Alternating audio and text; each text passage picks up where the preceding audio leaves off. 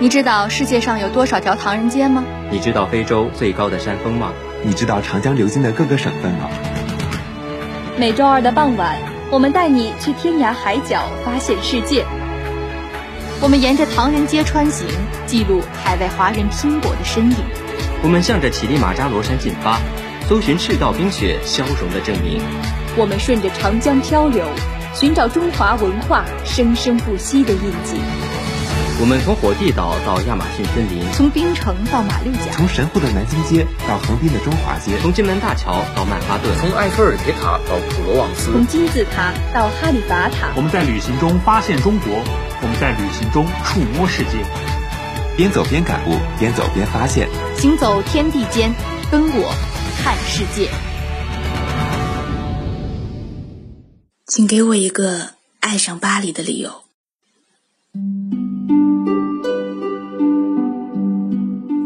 浪漫之都，在如此了然于心的回答再次跃然眼前的同时，这样的提问让我的记忆重归久远，渐渐回到未曾真正身临巴黎的时光。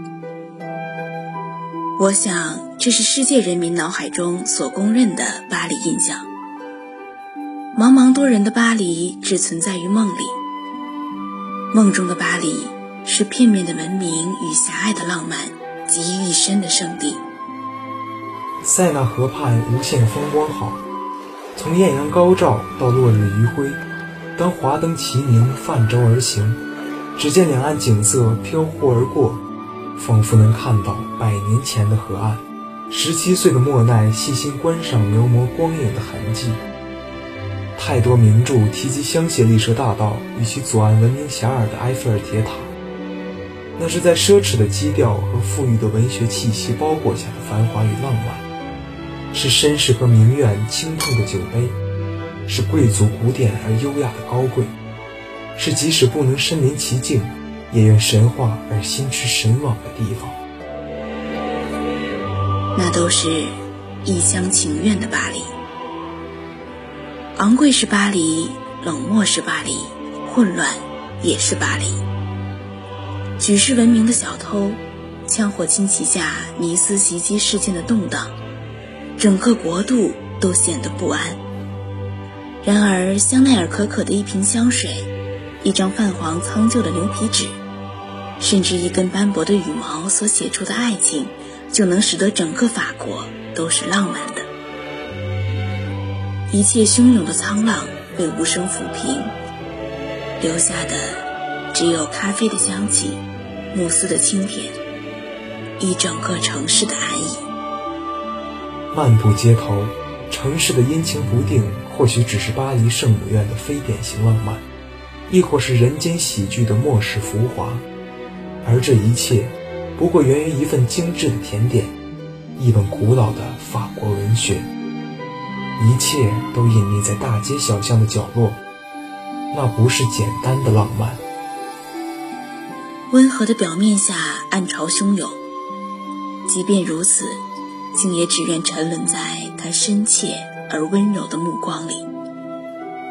这亦是巴黎，是你倾尽所有去相信、去说服自己去爱上的巴黎。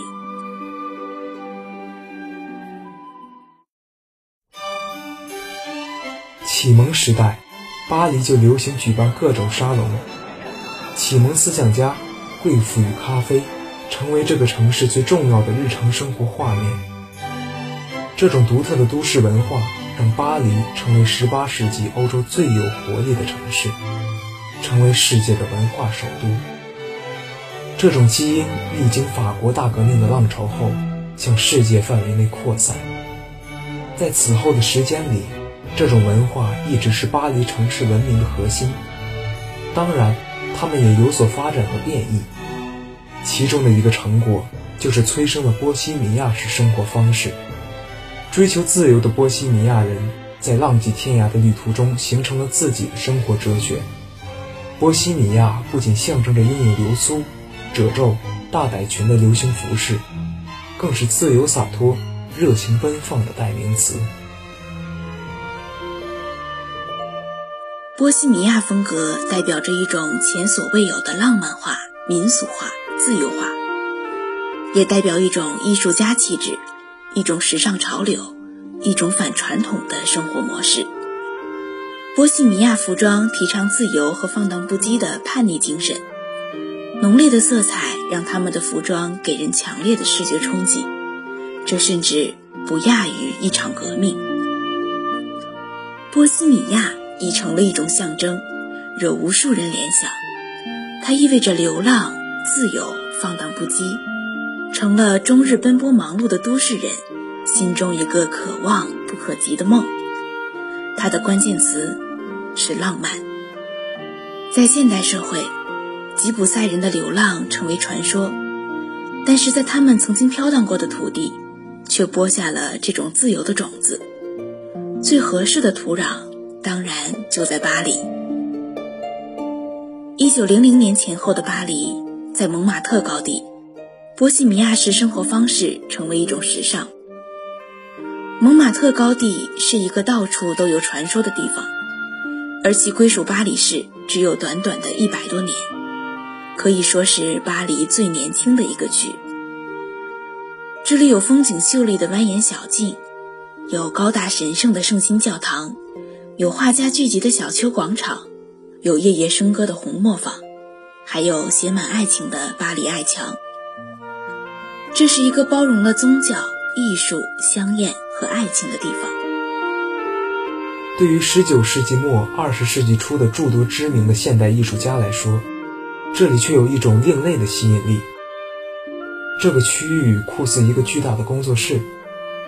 一位评论家19世纪90年代写了一篇文章，描述这片当时还是城市郊区的小山坡。虽然它保留了其原有的乡村气息，但是它代表了一个与美好时代的巴黎世俗生活相反的逆世界。梵高、毕加索、苏珊·瓦拉东、德加等艺术大师都曾在这里居住、绘画。巴黎是一个源头，它并不缺乏模仿者。上世纪六七十年代，波西米亚人的服装打扮和行为方式在反文化群体中广为流行。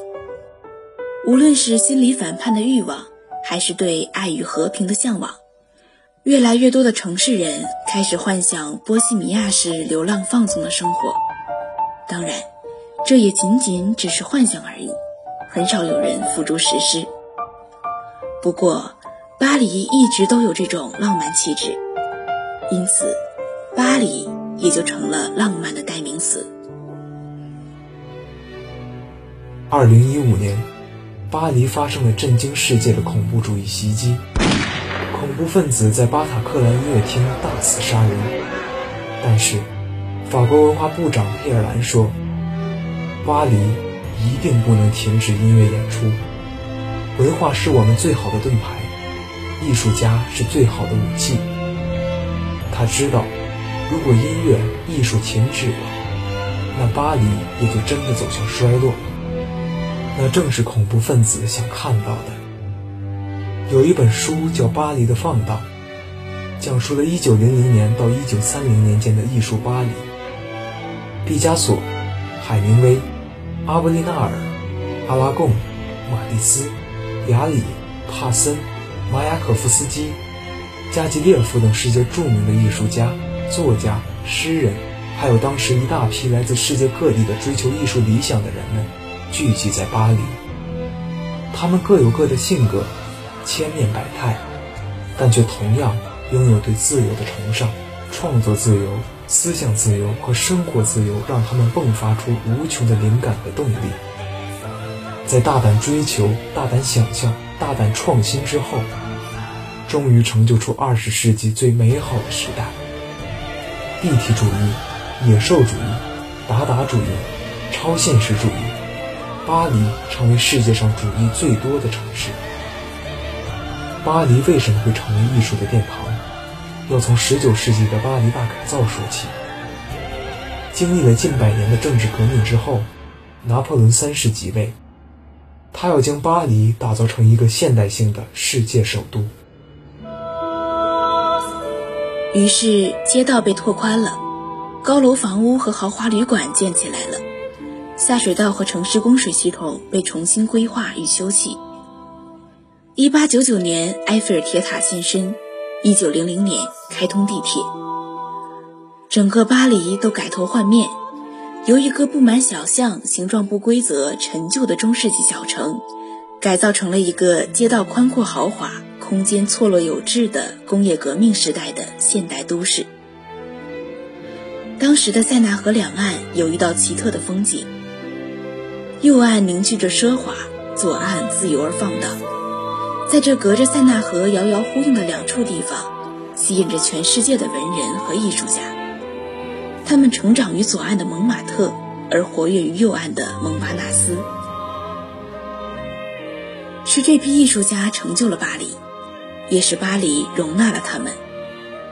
巴黎的慷慨大度为他们提供了自由的场所，给了他们各抒己见、进行思想碰击的空间。当人们渴望从传统文化思想中挣脱出来，在新型的大工业时代获得进一步发展的时候，思想文化领域的革命蓄势而至。巴黎为世界首先带来了包括文学与艺术在内的全方位伟大变革。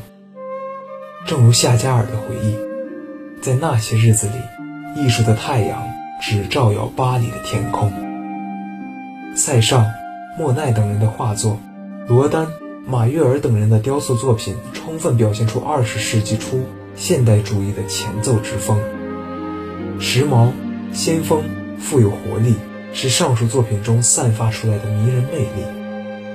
我们从不同领域的作品中看到全方位反射出来的景象，得以一窥那个年代的时尚，那个年代的奢靡。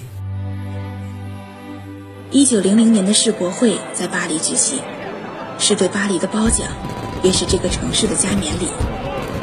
展会是一场盛大的、令人讶异的汇演。不只是商品交易会和科学大会，而且更是当地及欧洲各国、美国和全世界其他各国游客的巨大露天市场。这座伟大的城市每小时接待六千名游客，满负荷的运行。到展期结束的时候，参观巴黎市中心这处一百一十二万平方米展场的人数约为五千万，周末平均每天的游客量达到了六十万。二零一九年四月十五号，巴黎时间下午六点五十，正搭起脚手架进行维修工程的巴黎圣母院遭遇大火，滚滚浓烟遮蔽了塞纳河畔的天空，最终，火舌吞灭了教堂标志性的尖顶，轰然坍塌，烟雾和灰烬弥漫整个城市，承载千年的文化的瑰宝。与无声处陷入无尽的焚烟，数百人跪在地上哀唱着挽歌与祷告。法国全部教堂钟声敲响，有人在抽泣，有人眼含泪花。二零一九年四月十六号，民众在圣米歇尔广场点燃蜡烛，为巴黎圣母院哀悼。所谓浪漫，是在天灾之下饱受蒙尘。而即将迎来的，是长达几十年的重建，重建圣女贞德的平反，重建路易九世的荆棘冠冕，重建拿破仑的加冕仪式，重建国王们的婚礼，重建文明不能承受之伤。而在这场声势浩大的灾难落下帷幕之前，世人想起，一百六十年前，英法联军抢劫并火烧圆明园后。谴责最深的是巴黎圣母院的作者维克多·雨果。文明的湮灭和消逝随岁月推移在所难免。一场文化之殇带走的不仅是文物本身，更是承载千年的文明。历史的车轮随时光的洪流滚滚向前，一切的浪漫也在浩荡的倾覆下重归平静。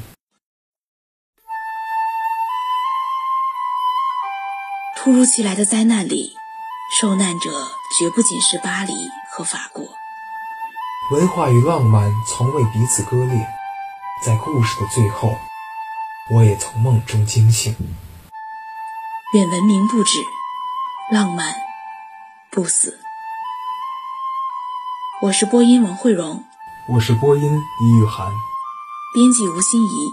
本期节目到此结束，感谢您的收听，我们下期再会。